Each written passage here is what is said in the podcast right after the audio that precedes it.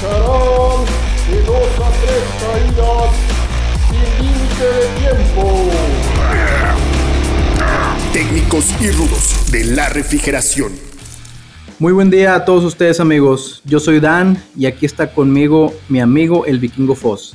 Les damos la bienvenida a nuestro podcast de Danfos México, técnicos y rudos de la refrigeración. ¿Cómo estás vikingo? Excelente, muchísimas gracias Dan. Eh, el día de hoy vamos a entrar en el tema que nos han solicitado mucho este, nuestros amigos que nos han escrito, que es el tema de la válvula de expansión electrónica y su controlador. Este definitivamente conjunto entre controlador y válvula es una de las opciones modernas eh, más eh, excelentes para controlar la refrigeración. Y como existe una necesidad de tener los sistemas cada vez más eficientes y que ahorren energía, entonces consideramos muy importante darles esta información al respecto. Así es, mi estimado Foss. Este tema es por demás interesante. En capítulos anteriores ya hemos visto los conceptos básicos de la refrigeración y ahora vamos a comenzar a conocer más cómo controlar los equipos de manera avanzada. Para platicar sobre este tema, el día de hoy tenemos el gusto de tener un invitado que nos va a compartir los detalles de este controlador y la válvula, así como información útil e interesante. Genial, Dan. Pues vamos a aprovechar y darle la bienvenida al ingeniero Sonny Martínez, Sales Driver de la División de Controles y Servicios Electrónicos para Danfos en Latinoamérica. ¿Cómo estás, Sony? Bienvenido. Hola, Dani Foss. Es un honor y un placer poder estar aquí y tener la oportunidad de conocer en persona a los anfitriones de este podcast. Creo que es genial esta iniciativa de, de, tener un medio innovador para seguir llevando el conocimiento de la refrigeración a todos lados. Por los comentarios que he recibido de nuestros clientes, les puedo decir que ustedes ya son todas unas celebridades. Excelente, muchísimas gracias por la porra. ¿Qué te tomas? Muchas gracias por las felicitaciones. ¿Cómo, ¿Qué opinas, Dan? Oye, Fos, pues excelente, excelente invitado y pues permíteme decirte que, que Sony tiene mucha experiencia manejando los controles electrónicos de Danfoss, comenzando desde controladores unitarios hasta sistemas de control de los usados en tiendas de conveniencia y supermercados. Claro, Dan, y precisamente es por esta razón que nos permitimos invitarlo para poder tener otra perspectiva y conocer más sobre este interesante tema. Muy bien, pues ¿qué te parece? Sin más preámbulo, vamos al round número uno y comencemos con este interesante tema. Excelente, pues entonces vamos con la primera pregunta que es eh, básicamente ¿cómo es correcto llamarle a la válvula? ¿Válvula de expansión eléctrica o válvula de expansión electrónica? ¿Qué nos eh, puedes comentar, Sony? Pues mira, Fos, ambos términos son correctos. En principio se trata de una válvula eléctrica, pero debido a que es controlada electrónicamente se le nombró válvula de expansión electrónica. Para hacerlo, digamos, de una manera más simple, y así es como en Danfoss preferimos llamarla debido a que es a través del control electrónico donde se obtiene uno de sus mayores beneficios. Excelente, entonces queda válvula de expansión electrónica como nuestro nombre oficial. Otra pregunta muy común sobre la válvula de expansión electrónica es si existe un beneficio de esta tecnología con respecto a una válvula de expansión mecánica. O dicho de otra manera, ¿por qué utilizar una válvula de expansión electrónica? Muchos de nuestros escuchas se preguntan si vale la pena tener la válvula de expansión electrónica dentro de sus aplicaciones. Mira, en Danfoss tenemos el concepto de tener una solución para cada necesidad. La válvula de expansión mecánica tiene entre otras ventajas una eficiencia excelente y queda perfecto cuando se desea tener un sistema digamos más tradicional. Una válvula de expansión electrónica además queda perfecta si buscamos tener entre otros beneficios mayor ahorro de energía y un control aún más preciso. Desde su origen, Danfoss siempre tuvo como objetivo principal llegar a tener un dispositivo que tuviera la mayor eficiencia y el mayor ahorro de energía, además de que fuera todavía más automático y adaptable.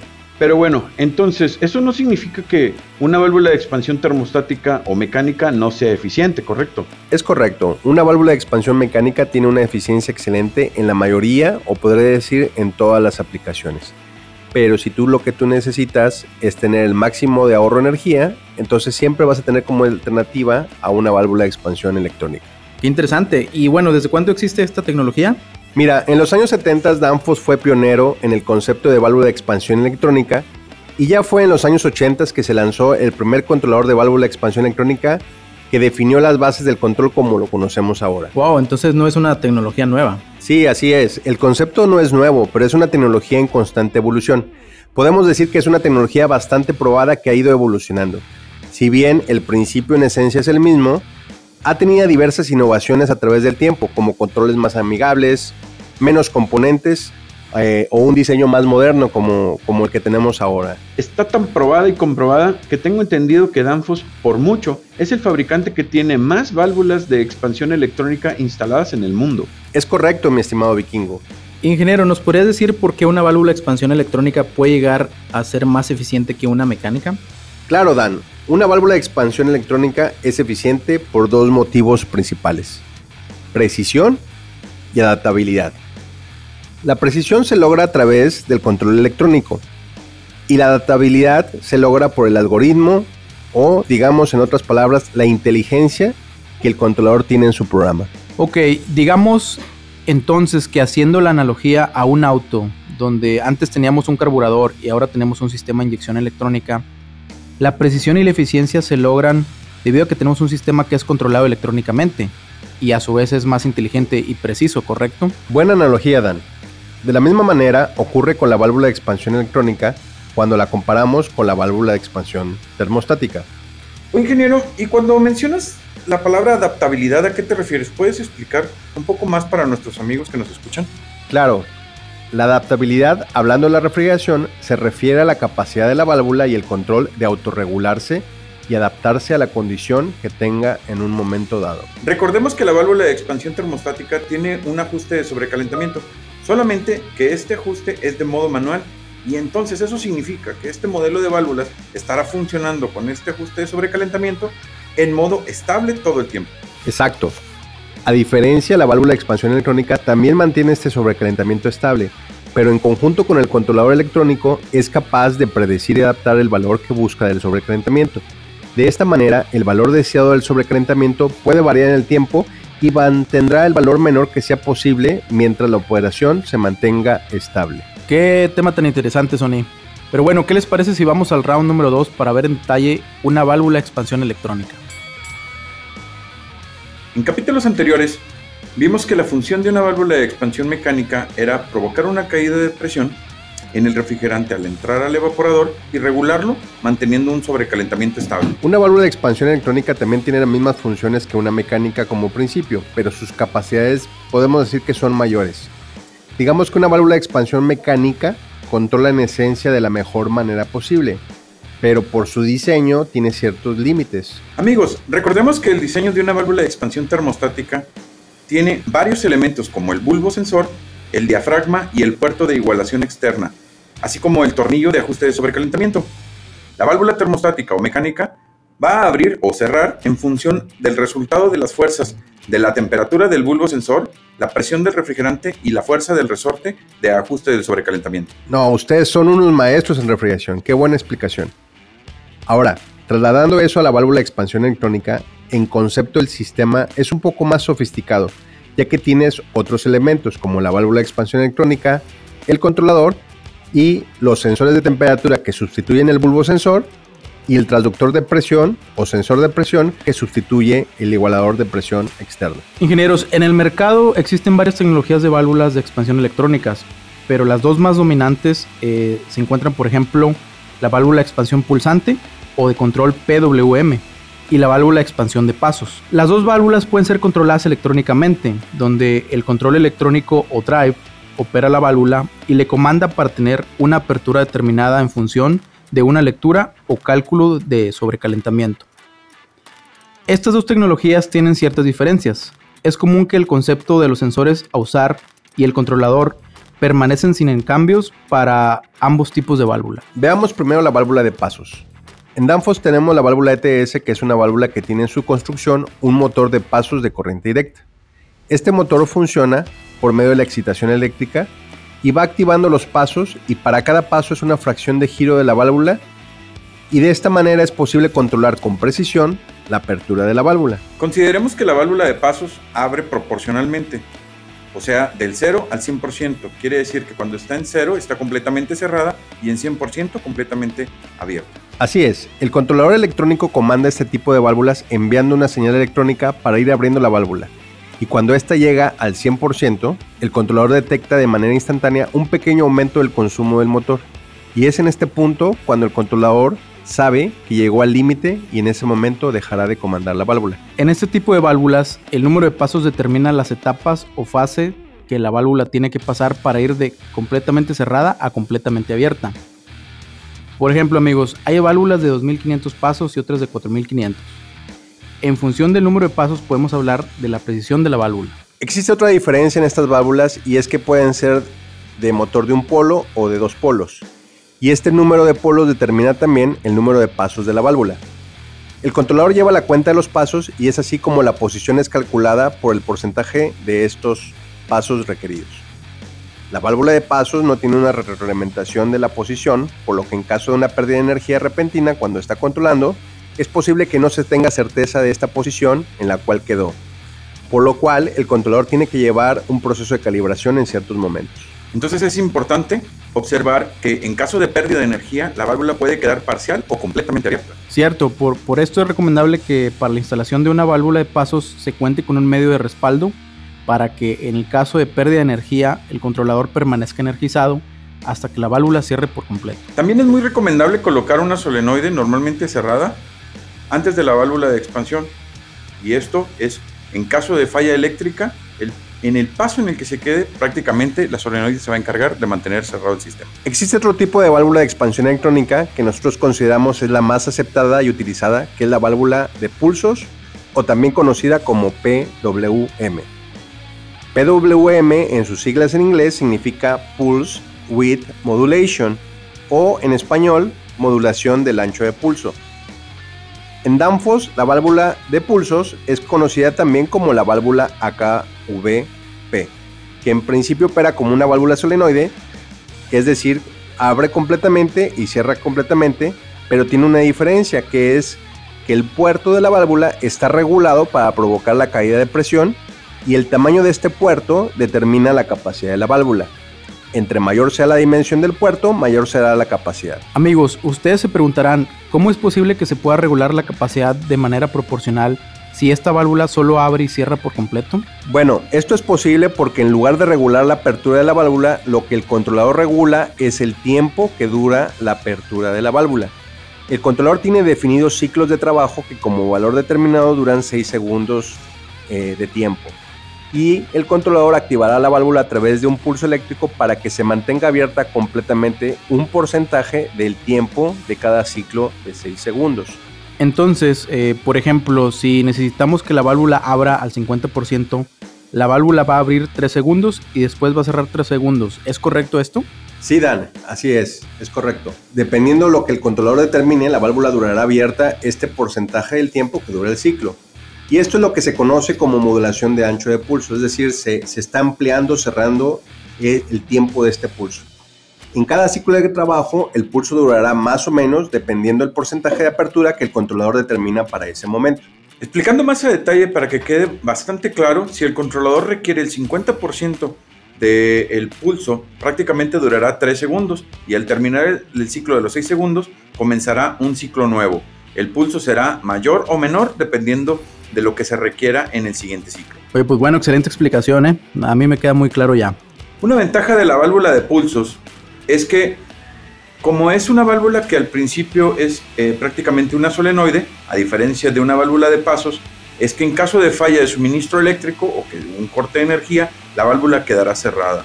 Por lo que a diferencia de una válvula de pasos, no requiere ni una fuente de respaldo, de voltaje, de energía, para eh, su perfecta instalación. Pues muy bien amigos, eh, ¿qué les parece si vamos ahora al round número 3 para conocer cómo es que el controlador opera la válvula?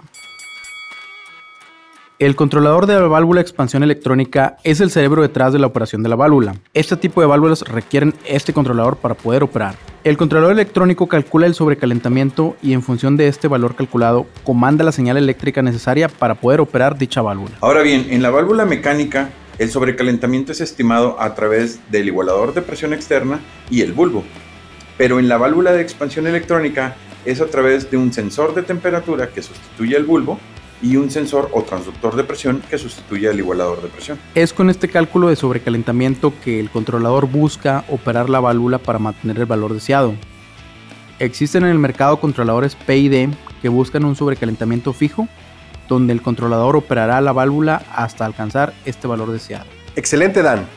A diferencia de estos controladores, el controlador Danfoss AKCC55 tiene un algoritmo que Danfoss desarrolló que se llama mínimo sobrecalentamiento estable o MSS por sus siglas en inglés. Este algoritmo lo que hace es buscar el sobrecalentamiento mínimo que permita tener una respuesta de operación estable. Y de manera adaptativa el controlador buscará llegar al menor sobrecalentamiento posible. Amigos, si recuerdan en capítulos anteriores mencionamos que el sobrecalentamiento prácticamente es un mal necesario, ya que necesitamos que esté presente para que no llegue líquido al compresor o podernos asegurar de que esto no suceda. Pero en términos de eficiencia, tener un sobrecalentamiento demasiado alto es totalmente indeseable. Excelente explicación, Fos. Eh, sí, eh, como mencionas, un sobrecalentamiento alto es indeseable sí es posible lograr tener sobrecalentamientos menores que aseguren que no llegue el líquido al compresor. Podemos tener hasta 4% de ahorro de energía por cada grado Kelvin de sobrecalentamiento que reduzcamos. Una válvula mecánica por su diseño está limitada a poder tener sobrecalentamientos menores.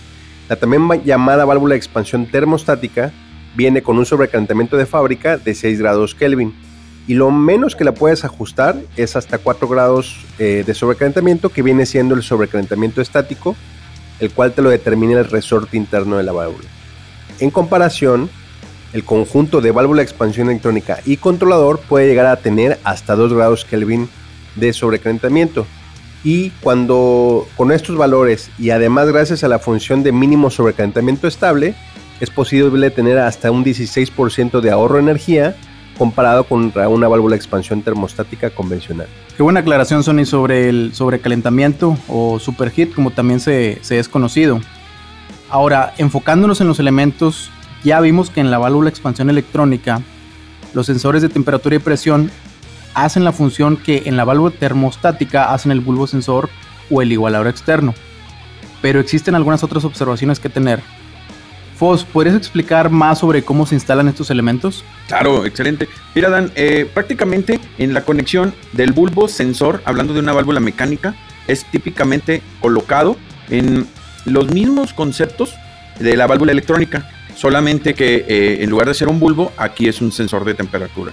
Y también tenemos eh, lo que es conocido como el transductor de presión, que este va conectado donde normalmente se encuentra la toma de presión del igualador de presión de la, del evaporador para la válvula mecánica.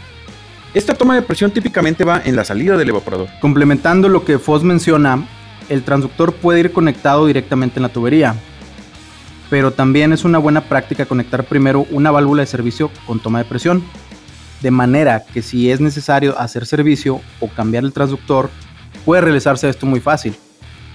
Luego, los cables del sensor de temperatura y el transductor de presión son conectados al controlador en la terminal marcada para esta función. De hecho, ya hablando un poco sobre las válvulas como tal, la, válvula AKVP está en términos generales como una válvula solenoide que funciona prácticamente con 230 voltios y esta va instalada antes del distribuidor de refrigerante directamente o exactamente igual en donde se instalaría una válvula de expansión termostática. Como comentamos anteriormente, no es necesario colocar otra válvula solenoide adicional. La solenoide tiene que ser conectada en el controlador de la salida del control, del control correspondiente de la válvula de expansión electrónica. Bueno, entonces en resumen tenemos eh, la válvula de expansión electrónica montada en el evaporador antes del distribuidor, el sensor de temperatura en la salida del evaporador y luego el transductor de presión también a la salida del evaporador. Y cada uno de estos elementos conectados al controlador de válvula de expansión electrónica. En este caso, el controlador que utilizamos es un AdaptCool AKCC55. Bien, eh, el controlador AKCC55 es un controlador de válvula de expansión electrónica. Eh, que además de controlar la válvula de expansión electrónica tiene otras funciones también como control de temperatura y, también lo que es el control de deshielo, entre, entre otras, ¿no? Para la función de control de temperatura, adicional de los sensores requeridos para controlar la válvula que ya mencionó Dan y, y Foss en, en términos de el sensor de temperatura y transductor de presión, también se requiere poner un sensor de temperatura adicional que este va normalmente colocado a la salida del aire del evaporador o al regreso de aire hacia el evaporador. De, esta manera, en modo normal, el controlador regulará el sobrecalentamiento, pero cuando se alcance la temperatura configurada en el sensor de temperatura colocado en el aire, el controlador parará la inyección de refrigerante y cerrará la AKBP en, función de solenoide. Básicamente va a parar el flujo de refrigerante y de esta manera es como controlamos la temperatura. Excelente, Sony, excelente explicado. De hecho, este controlador también cuenta con relés o relevadores para activar el compresor si es que la aplicación así lo requiere. Además, poder controlar las funciones de deshielo dependiendo el tipo de deshielo de, del que la aplicación requiera, ya sea por tiempo, de hielo eléctrico o por gas caliente. En el caso de hielo eléctrico, y el de gas caliente, el controlador cuenta con una salida de relé o relevador para activar ya sea la resistencia eléctrica o bien la válvula de gas caliente, según sea el caso. En caso que sea deshielo por tiempo no es necesario otro relé, ya que el controlador activará directamente en la salida del compresor, si es el caso, o bien directamente sobre la salida de la válvula de expansión electrónica. En general, eh, amigos, les puedo decir que la válvula de expansión electrónica en conjunto con el controlador es una excelente opción para tener el máximo de funciones de control y también el mayor ahorro de energía.